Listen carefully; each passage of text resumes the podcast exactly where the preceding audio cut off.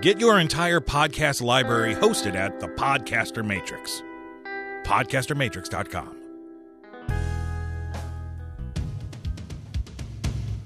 Welcome to the Pediatric Sports Medicine Podcast, hosted by me, Dr. Mark Halstead.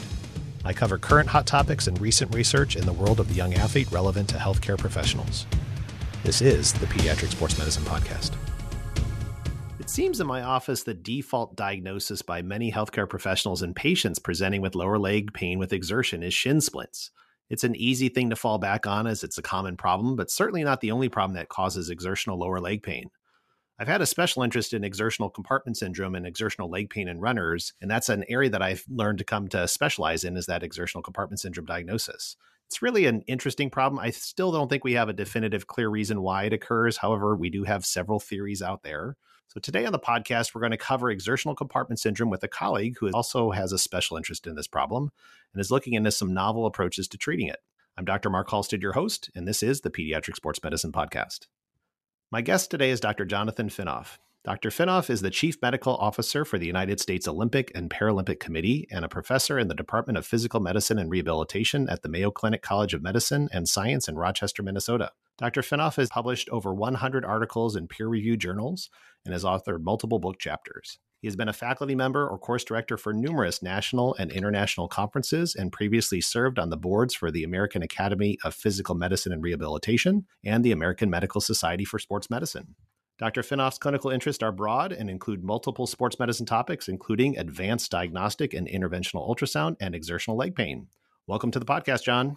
Oh, it's a pleasure to be here. Thanks a lot for inviting me, Mark. Absolutely. And I'm glad that we finally got you. I know we were trying to touch base and get this done over the summer, but obviously the Olympics took a little precedence there for you, which is fine and great. Uh, I'm glad to have you on now and glad that things turned out well at the Olympics. I'm really looking forward to this discussion today with you. We, have got lots of things we could cover today, but just before we begin talking about some of your specific publications about exertional compartment syndrome and some of your novel treatment approaches, can you give our listeners like a little brief summary of what exactly exertional compartment syndrome is and how a patient may present with this problem? Exertional compartment syndrome, specifically chronic exertional compartment syndrome, is where while you exercise, you start having increased blood flow that's shunted to that muscle so it can deliver more nutrients to that muscle and, and keep it going for longer. As you get more blood flow to that area, you get swelling in that muscle as it becomes engorged with blood and you have a layer of connective tissue that sits on the surface of muscles, and often it connects to bone as well. So you have this tissue layer around the muscle and bone on one side, and the muscle is almost like in a sac. And so as the muscle is swelling inside of this sac, because the fibrous tissue on the outside called fascia and the bone can't really stretch that much, as the muscle tries to swell, it increases the pressure inside of it and people experience pain. That pain occurs while you're exercising. It's usually at a specific intensity and duration of exercise. And it can be a deep aching, sometimes associated with numbness and tingling. And it can become so severe that you just can't continue exercising. It's so bad. And then when you rest, it goes away because the muscle swelling goes away and the pressure inside of the muscle is gone. We don't know exactly why it hurts, uh, but it does. And it definitely shuts people down. And you know, uh, my experience with this, it typically seems to affect runners more than any other athlete that I've seen. I have had a couple of swimmers with this. We're not going to talk about this today, but there's the less common compartment syndrome in the forearm that we see in oftentimes motocross, sometimes some cyclists and baseball players. I've seen that as well, but that's that's certainly less common, but something to think about with upper extremity pain. But is that kind of your experience? It's mostly a runner's problem. I would say that that is the most common group that I see it in. But just like you, I've seen it in a lot of different sports activities. And those activities, if you're looking at lower extremity, they usually do involve running, but basketball, soccer, lacrosse, all of these different sports that can be multi-directional on uneven surfaces. And, and so they'll get compartment syndrome in various places in their leg. What's your preferred way of diagnosing exertional compartment syndrome? We know there's kind of like a gold standard out there. There are some people who use kind of a non invasive way where they're doing imaging. What do you like to do? There are a number of different ways of diagnosing this. I'd say that the gold standard is where you take a baseline pressure inside of a muscle or a compartment specifically, and a compartment has several muscles in it. And the outer part of that compartment is covered by fascia, which is that tough connective tissue I was talking about before, and often some bone. But essentially, you take a fairly large needle, you numb up the skin, but you don't want to put numbing medication down inside of the muscle because that could fictitiously elevate the pressure. But you numb up the skin so it's not painful when this larger needle goes through the skin. And you push this larger needle into the muscle, and it has fluid that goes through the needle into that muscle and then to a pressure transducer inside of this needle, this device. And, and it tells you what the pressure is inside of that compartment. So you measure the pressure before somebody exercises. So they're at rest and they shouldn't be symptomatic at that time and then you measure it within one minute after exercise and at five minutes after exercise. You can also do continuous monitoring, but most people will do it at this pre exercise and then one minutes and five minutes after exercise. And you have normal limits on what that pressure is. And so if somebody does not have compartment syndrome, then they'll stay below these specific pressures. And if they do have exertional compartment syndrome, then they'll go above these pressures. So that's that's the gold standard. It unfortunately is invasive. It's uncomfortable poking a needle into that area, and they're sore afterwards. So there are some non-invasive means of doing this, including doing pre and post exercise in an MRI and doing an MRI scan of it, and using various techniques. You can determine how much swelling is occurring in that muscle and therefore indirectly imply what the pressure would be in that spot. Unfortunately, with the MRI evaluations, it's only really been validated in, in a few of the compartments, so not all of the compartments. And it's harder to exercise inside of an MRI for certain compartments. So, MRI is reasonable for some, but not for all. And often before a surgeon or somebody else like myself is going to do a more invasive procedure, they do want to have that gold standard test to make sure that they're not doing an invasive procedure that has potential complications associated with it in somebody who doesn't actually have the condition. Yeah, I've I've used the MRI, the pre and post sparingly, part just because it is challenging to schedule that because you're having to schedule the the pre-exertional MRI and then have them exercise and way we've done it at our institution is near where they do the test typically is they have a, a, stairwell and they'll have the person run up and down the stairwell and try and reproduce symptoms that way. And then they'll, mm. they'll stick them back in the scanner. But you, you, you know as well as i do that can be very variable when someone reproduces their symptoms. Sometimes people can get it very quickly and sometimes it can take people 10 15 20 minutes. And i've even had some patients longer than that to truly get their pressures elevated to reproduce symptoms. And then you got to stick them back in the scanner. So that's taken a big chunk of time out of uh, an mri schedule. So it gets a little bit challenging. They kind of balk a little bit when we try and schedule that. But I did have a patient, unfortunately, when we did the actual traditional compartment pressure measurements, who got syncopal during that and just was not in a good enough state to go and exercise afterwards. So we had to abort the post exercise testing. And then we wound up just kind of doing it with the MRI instead. So it was one of those he was just just someone who was just was very very apprehensive about needles and, and did not do well with the test and I, i'm very thankful for the transducer device because I can't imagine doing the compartment pressure measurements the way they used to, where it was with the indwelling needle, I believe, and they used to hook it up to a blood pressure cuff, is the yeah. way I read that it used to be done. Yeah, yeah it was definitely like a torture device. yeah, it just seems like it would be really impractical and difficult to do. So I, I, like the one little step, take the pressure measurement, and then then move on, and and then go to the next compartment, and then get them exercising without something still sticking in their leg. It makes it a lot easier. No, absolutely, absolutely. There are some less painful indwelling sort of plastic catheters that do a fairly good job now that you can leave in, but that, they don't have as much data on on what that means, and so. I think at this point, doing the standard pre and post exercise compartment pressure testing is, is probably the best way to go. We did use the MRI protocol a lot at Mayo, um, where we actually had an in MRI exercise device where people could pull up and push down on their legs in order to essentially mimic exercise of mm. specific compartments. And so they didn't have to leave the MRI scanner, and it was built out of plastic, so it was not ferromagnetic. Mm. That worked really quite well, and we have some really good data on that specifically for the anterior and lateral compartments, not as much for the posterior compartment. But along with that, you can also do an MRA and look for popliteal artery entrapment using Fiesta imaging. And so there's all sorts of cool stuff you can do at the same time if you use that in MRI exercise protocol And then there's also some data on doing some ultrasound measurements where you look at the compartment thickness before and after exercise. And if you have a greater than 20% change in the AP diameter of a specific compartment, then that's highly suggestive of, of chronic exertional compartment syndrome. However, that's only been reported in small case control study. And so I think it requires some more validation. And it was only in one compartment, but you know, some interesting stuff out there.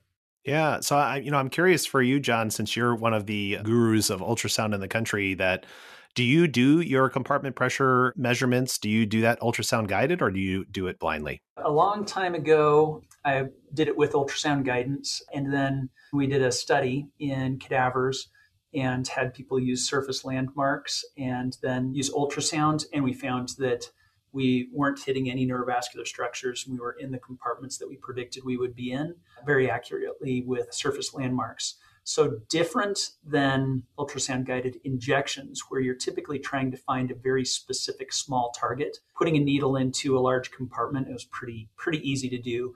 So, while I did originally do that, I did a study that proved that you don't have to. so yeah. So, is that a published study? Because I haven't seen that. Yep.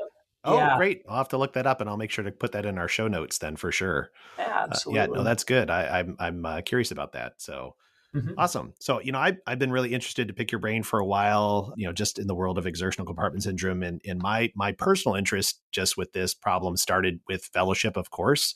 It was one of those see one, do one, teach one kind of things. And literally, I saw probably two during fellowship, did one. And then when I started my practice out of fellowship, it was just an area that I really had just an interest in. I, I liked seeing runners and I really liked the problem of exertional leg pain and that differential and how it is truly more than just shin splints. So I, I, became one of those few people who performed the test in the St. Louis area. And so, what's really spurred your interest for this? I'm an endurance athlete. That's my background from an athletic standpoint. I've always had an interest in any problems that happen in endurance sports and in cyclists, which that was my main sport was cycling. There's a thing called external iliac artery endofibrosis and some other things that can cause exertional leg pain. So I was really doing a lot of research and learning about how to diagnose that and as I was doing that, uh, I just started getting interested in leg pain in general in a variety of sports. And the differential diagnosis for it is broad. And I think people get focused on one particular cause, and that's what they look for. And if it's not that, then they are just not quite sure what the problem is. Or if it is that, they forget to look for other causes because you can certainly have more than one thing going on. Mm-hmm as I was starting to do this more and more and developing a, a, protocol of how I evaluate people for exertional leg pain, I was able to identify a lot of problems that were being missed, mainly because of uh, lack of, of doing a thorough workup.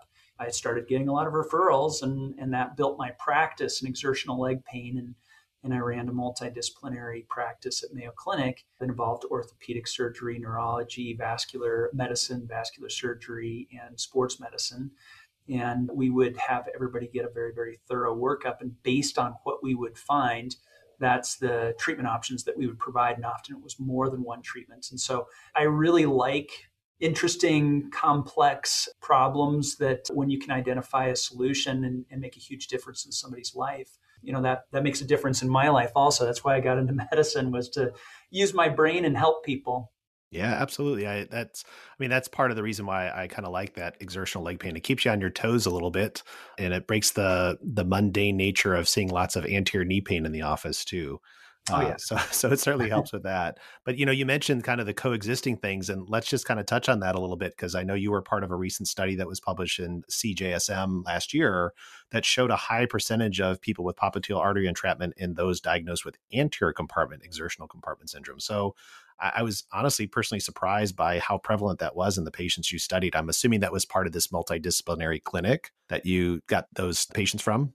Absolutely. At Mayo, one of the common, and it was because we developed this specific technique, one of the common tests that we did for many, many years on anybody who came in with exertional leg pain was this in MRI exertional leg pain protocol. And with that, it was looking for chronic exertional compartment syndrome but also part of it was doing what's called a fiesta image and looking for popliteal artery entrapment. Since that particular diagnostic study was validated in anterior compartment patients, that was the only thing that you could really take from that study. But we looked back at all of our records and in people who were getting an exertional MRI who had anterior chronic exertional compartment syndrome, 50% of them also had popliteal artery entrapment syndrome. Now, if you look at popliteal artery entrapment syndrome, it's actually relatively common, and I would say it's probably more common than chronic exertional compartment syndrome and where it's being compressed in your popliteal fossa, which is just the back of the knee. That's before the popliteal artery divides into an artery that runs in the front of your leg and an artery that runs in the back of your leg. And so you can have pain in the anterior or front of the leg or the posterior or back of the leg when you compress your popliteal artery up in the back of your knee. It just depends on which location has a higher oxygen demand. That's the one that's going to scream at you from a lack of oxygen being delivered to that area or a lack of blood flow to that area. People with anterior leg pain can absolutely have popliteal artery entrapment, and that can be their presenting symptom, particularly if they're a runner that has a lot of heel striking in their in their particular running technique. We will be back with more from U.S. Olympic Committee's Chief Medical Officer, Dr. John Finoff, after a quick break. Thought about a career in voiceover? Need a great, cost effective on hold message for your organization or business? Don't know where to start? Check out The Voice Farm, your one stop shop for voiceover needs. Check it out now by accessing The Voice Farm at voicefarmers.com and see what difference can be made with a company that is truly outside the box. From the Voice Box. VoiceFarmers.com. That's VoiceFarmers.com.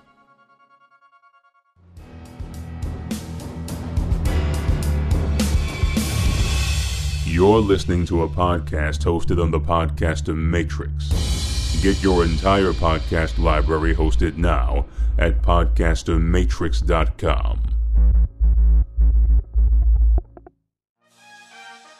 Dr. Mark Halstead here. Do you like what you're hearing on the Pediatric Sports Medicine podcast? If you want to learn how your business, organization, or effort can benefit from my focused audience of professionals interested in pediatric sports medicine, connect with us and let's have a conversation. You can reach out to us at pediatricsportsmedicinepodcast.com.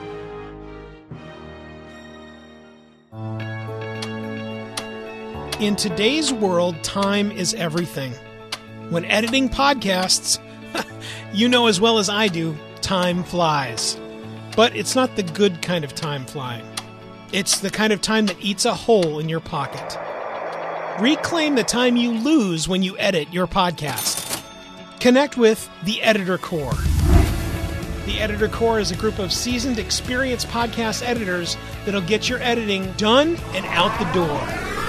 Use your reclaimed time to make more content. Make your podcast soar with the Editor Core. EditorCore.com. That's EditorCore.com. We are back discussing chronic exertional compartment syndrome with Dr. John Finoff. You've published a couple case reports here recently on some various ultrasound guided techniques you've done, percutaneous needle fenestration, and then ultrasound guided fasciotomies.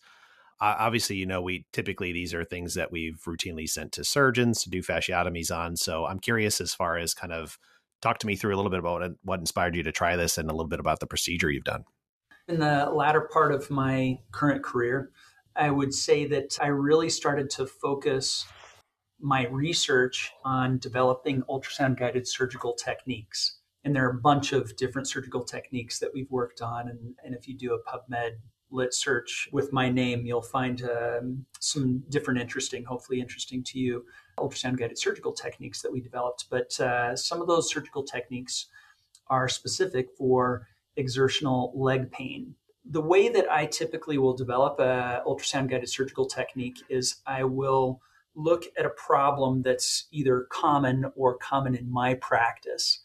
And based on the prevalence of that problem I know that I will have a pretty significant impact if I can develop a less invasive technique to treat that problem if it's currently being treated surgically. So then I'll look at how is it currently being done from a surgical technique standpoint, and is there a way of doing this with ultrasound guidance? Now, the anterior and lateral compartments of the leg, so in the front and the outer part of the leg, those compartments, the fascia that is on the surface of those is really close to the surface. And the way that they do the surgery is they do a very, you know, pretty long incision in the skin, even when they're trying to do it in a relatively short manner. It's still quite large. And then they cut the fascia from the top of that compartment down towards the bottom of that compartment. So it leaves a large scar. There's a fairly high morbidity associated with it, meaning that there are a fair number of complications, whether that's from bleeding or a thing called a seroma formation or nerve injury or infection. And so I thought, is there a way of doing a very small incision and then cutting the fascia since it's pretty close to the surface using some type of device with ultrasound guidance? And so there's a specific device called a meniscotome that uh, is used during arthroscopic surgeries in the knee to remove or cut some of the meniscus, which is the cartilage in your knee. This one that I, I use is a three millimeter sized meniscotome at the that's the size of the end of this little thing. So you do a three millimeter incision and then you stick this device underneath the skin, use ultrasounds to guide it down to the fascia, which is usually you know, a half to a full centimeter below the skin, but pretty close. And then you get it on either side. So it's, it's a V shaped meniscotome. So the end of it is almost like a little scissor. And you get one part deep to the fascia, one part on the superficial part or the closer to the surface part of the fascia. And then you just run it straight down the fascia, almost like scissors and wrapping paper. Use ultrasounds to make sure that you don't hit blood vessels, you don't hit nerves, and you certainly anesthetize this before you do it but you can run this uh, meniscotome right from the top to the bottom and then pull it out. And then you put a little skin glue on that three millimeter incision, wrap it in an ACE wrap to provide compression, and reduce your risk of bleeding. But your risk of infection, bleeding, seroma, uh, nerve injury, all these different things are dramatically reduced because you're just cutting so much less tissue. So after I, you know, kind of identified what the problem was, looked at the surgical technique, figured out how this might be able to be done with ultrasound, then you practice it in cadavers and you kind of figure out is this feasible? And if it looks like it, then you study it. And so we published studies demonstrating that for the front and the outer compartment of the leg, you can do an ultrasound guided fasciotomy that cuts the same length as a surgery 100% of the time in about 20% of cases, you might leave a small segment of about one centimeter of fascia intact, but the rest of it, that's about 22 and a half centimeters in length, is all cut. And no major neurovascular structures were cut in that. And so once you've proved in a, in a cadaveric specimen and you've done multiple procedures in that to ensure that you, it's it looks like you're it's safe and it's it's able to do what you're trying to you're, you're cutting what you want to cut then you translate it into humans and you start doing those procedures in a person and talking to them of course about the fact that this is an experimental procedure typically doing it under an irb an institutional review board approval and see is it safer than the standard procedure? Are people recovering faster than the standard procedure? Do they have less morbidity associated with it? And so I have published a case report specifically on the anterior and lateral compartments, but we've preliminary data on 50 compartments in people with a median age of 21 and a half years old um, and following them up for a median time frame of close to six months. There were no complications. The pain during the procedure was a three out of 10. Pain over the next 24 hours was a five out of 10. Within, they were out of school or off work for an average of one and a half days, and they returned to full and restricted activity in 10 days. And if you look at the research on surgeries, it's taking an average of eight to 12 weeks to get back to activity. So if you're looking at a week and a half versus two to three months, and this is something that's done in an outpatient setting, and it has, based on these numbers, minimal pain, and the complication rate is quite low, although certainly we need to have more research on it that's very, very promising preliminary data for this particular procedure. Yeah, no, absolutely. My jaw dropped a little bit when I saw the one week to 10 days kind of thing afterwards. I'm like, wow, that's that's pretty darn quick with this. So yeah. And this is a good example of and I hope those that are that are fellows and, and newly sports medicine attendings really listen close to how John kind of described how he thought through this problem and, and went through it. It wasn't just I have ultrasound. I, I know how to do this. I'm going to go try it on a patient for the first time and see how it goes. So this was a pretty rigorous way of him going through it. And I will make sure to have the links to those articles with his cadaveric studies because they're they're really interesting to read through. So I, I appreciated that. I, I, think it was pretty interesting. Now you, you mentioned you have some six month follow up data. I, I have a couple questions for you on that. First of all, any significant recurrences of pain in these patients? Nobody in that group had any recurrence of their symptoms, but I will say that of all the people that I've done, I have had a few people that did have recurrence. And so by a few, I, I mean two. Of those two, one was kind of coming to the end of their career, and so they didn't want to do anything about it. They were a collegiate athlete because if they did just other activities, it didn't bother them anymore. And the other one I offered to send to get a regular fasciotomy, and and that individual they were like, no, I mean, I I don't want I don't want to take so much time off of school and sports. And this worked really well for me, and it lasted nearly a year. And and I'd rather just do this again. And so I repeated the procedure for that individual. Yeah. Now, the other question I would have for you, just in light of the other study we talked about, were these patients that you had already assessed and were purely exertional compartment syndrome with no popliteal artery entrapment, or were any of these people coexisting problems? The ones in this particular study that I was talking about, they were purely chronic exertional compartment syndrome. So they did not have concomitant diagnoses. Gotcha. That's helpful to know. Yeah, absolutely. But I will say, you know, in sort of in a separate discussion, one of the other things that you can certainly do is botulinum toxin injections to treat chronic exertional compartment syndrome, but you can also use it to treat popliteal artery entrapment syndrome.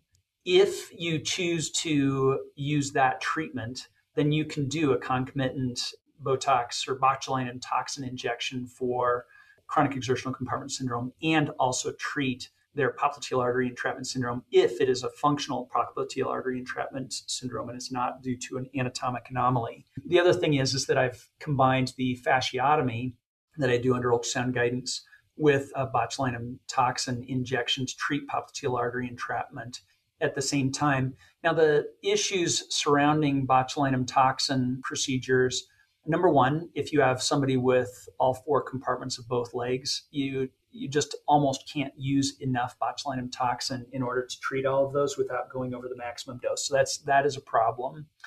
Number two, it doesn't last that long. So um, there certainly have been some case reports of lasting up to two years, but in general, botulinum toxin for anybody who treats spasticity or uses it for other problems or other conditions you know the the duration is more along the lines of four to six months. And that's my experience in chronic exertional compartment syndrome. They're coming back. It's a very expensive out of pocket procedure. You know it's it's got the nice part of it's just a shot. It takes two to three weeks to really kick in and it lasts roughly about four months but it is expensive and it does require typically repeat injections. So it's not a great permanent fix have you used the option uh, that's been reported primarily with military recruits of gait retraining to try Absolutely. and help reduce? Yeah. From my standpoint, you always want to try the thing that is the least invasive and has the highest degree of efficacy before you start jumping into any type of invasive procedure because you know i'm going to knock on wood and say that my experience so far has been really good with this but if you do enough of any procedure, you are going to have complications and you can make somebody worse. And the more you cut, the more risk you have associated with it. So this is not a benign procedure and it and it absolutely needs to be treated with respect. So if somebody comes into me and they have solely anterior chronic exertional compartment syndrome and their sport is a distance running sport, it's not multidirectional, then I absolutely will do gait retraining. And if somebody has multiple compartments and they do a multi-directional sport, then I talk to them about how important is this sport to you, and is you know would you rather do activity modification as opposed to any type of procedure? But one of the problems with gait retraining is that uh, it's really only been shown to be effective in the anterior compartment, and it's shifting from being a heel striker to a mid to forefoot striker. If somebody is a different compartment, then it hasn't necessarily been shown at this point to be effective for those other compartments. And the other thing is, is that if you're not doing a sport where you can just run on your forefoot, then it won't work. So if you're doing a distance run on a nice paved surface, you can do that gait retraining.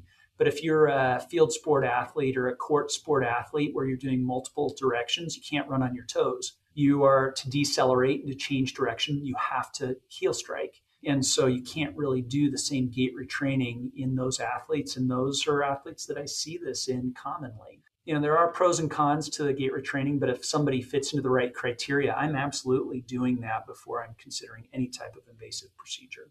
I've talked to lots of patients about that, and I found that to be a hard take by patients to go down that treatment option of doing gait retraining, just because we do know that it takes a long time and it takes investment on their part to do it. At least for the patients that I've seen, most of them obviously want to have the quicker fix, so the procedure to them seems more attractive. Uh, how has that been for you as far as trying to convince people to go down the gait retraining route? Yeah, most people are willing in, in my experience, have been willing to try it. But I also have to say, in my practice, I didn't see very many people who hadn't tried it by the time they got to me. So I had some people who hadn't really gone through a workup, but boy, a lot of the people that came to me, it was because they had been through everything and they were they're ready to have some type of interventional sure uh, procedure done. Yeah, no, that makes sense. I, I just it's it's been I, I always give that as an option because I'm like I'd rather do that rather than getting uh, surgery and scars on my leg. But hey, uh, I know everybody's got their own different priorities as far as kind of where it's going to be and what time I can invest in this in order to try and help make this better. So I, I certainly have had some takers, and I think it's been successful. I think it's just it's it's it's been harder in my experience to get people to bite on that. Yeah, yeah. And people do in general, I'd say that anybody who feels like they can get a quick fix, they're they're going to go that quick fix route. Now, surgery is not a quick fix. Right. so right. that's what I talk to people about. I, sure. I tell them this is season ending and you know there's up to a 20% morbidity associated with it. So you just they have to go into it with a one in five chance of knowing that it's either not going to work or they're going to have a complication and it's going to take two to three months to get better that's some of the argument I use to inform them. Sure, absolutely. Do you think that we've got anything you know, going down the horizon? I mean, you've honestly, uh, uh, following some of this research, you, have been the one who's kind of pushed the envelope here a little bit. I don't know that I've seen many others that are outside of doing some of these types of techniques with either Botox or things like that. Anything new on the horizons with diagnosis, potentially treatment of exertional compartment syndrome, maybe in this upcoming decade? Anything that you have any thoughts on? Yeah, I mean, I think that uh, some of the issues around specifically talking about ultrasound guided procedures the meniscotome is pretty good, but it's not designed for this. And so I think we're going to start designing better tools that are a little bit more user friendly and work better for the specific procedure that, that you're doing. So that's going to happen. I would love to have a tool that can provide, since I'm doing this under local anesthetic, if you do local anesthetic in advance and then you're doing the procedure and you come to an area that hurts that individual, then you're having to re-anesthetize that spot. And you can either leave the meniscotome where it is and then guide a needle down to the spot where that meniscotome is and do your injection and then take the needle out and then start the procedure again from that spot. But I think it'd be ideal to have a tool that while you're cutting, if somebody has a sharp spot, there's a lumen within that tool that you can inject local anesthetic directly into that spot. A hydrodissection is something that probably a lot of your listeners are familiar with, but for those of you who are not, essentially it's injecting fluid out the end of a needle or some type of cutting device, and it pushes tissue apart and essentially dissects out an area. And with uh, fasciotomy, as you're cutting down along the fascia, it's nice to create a little bit of a fluid buffer between the subcutaneous tissues, which is the fatty tissue that sits on the fascia. If you push fluid into that area, it lifts the fatty tissue off of the fascia, and therefore you don't cut the fatty tissue. Fatty tissue obviously has some vasculature and nerves that travel in it. And so it could cause some bleeding or nerve complications if you're cutting the fatty tissue. So you can make it safer and less uncomfortable and cut even less tissue if you could hydrodissect and anesthetize while you're guiding your cutting device down the fascia. So I think that a lot of those things are going to help refine the technique. And while I've done studies on the anterior, lateral, superficial, and deep posterior compartments, the anterolateral and superficial compartments are pretty easy, but the deep posterior compartment is really hard with the currently available tools. I think ultrasound is going to have better resolution and allow us to see more structures as we move into the future, just because technology is going to improve. And again, developing a tool that will allow more accuracy in the cutting will allow you to do more deep procedures. Because right now, the deep posterior compartment, when we did our study, which is PM&R journal this in August of, of this year, we found that we could do a continuous release of the superficial posterior compartment 90% of the time but in the deep posterior compartment, we achieved our target length 60% of the time, but it was a continuous cut without any segments that were left intact, only 30% of the time. We really need a better tool. We need to be able to visualize that better. And if you're doing deeper procedures, you have more risk of complication with the neurovascular structures. So I think that's sort of the, the next frontier. And I guess finally, all of the stuff I've just been talking about is cutting and I think that in ultrasound, there's a lot of ways of cutting things, whether it's a cutting thread, a needle, meniscotome, but we need to start figuring out how to repair. And when we can start repairing with ultrasound guidance, then we're going to be able to do some really, really cool procedures that are going to be, again, revolutionary for medicine. So we're going to be looking out for that tool named the Finnoff sometime in the future, then, right? that, that would be fun. so, John, as we do with all of our guests, we like to end the podcast with what we call the pearl of the podcast. It's kind of the parting nugget of information you want our listeners to have as their take home message. So, John, what is your pearl of the podcast?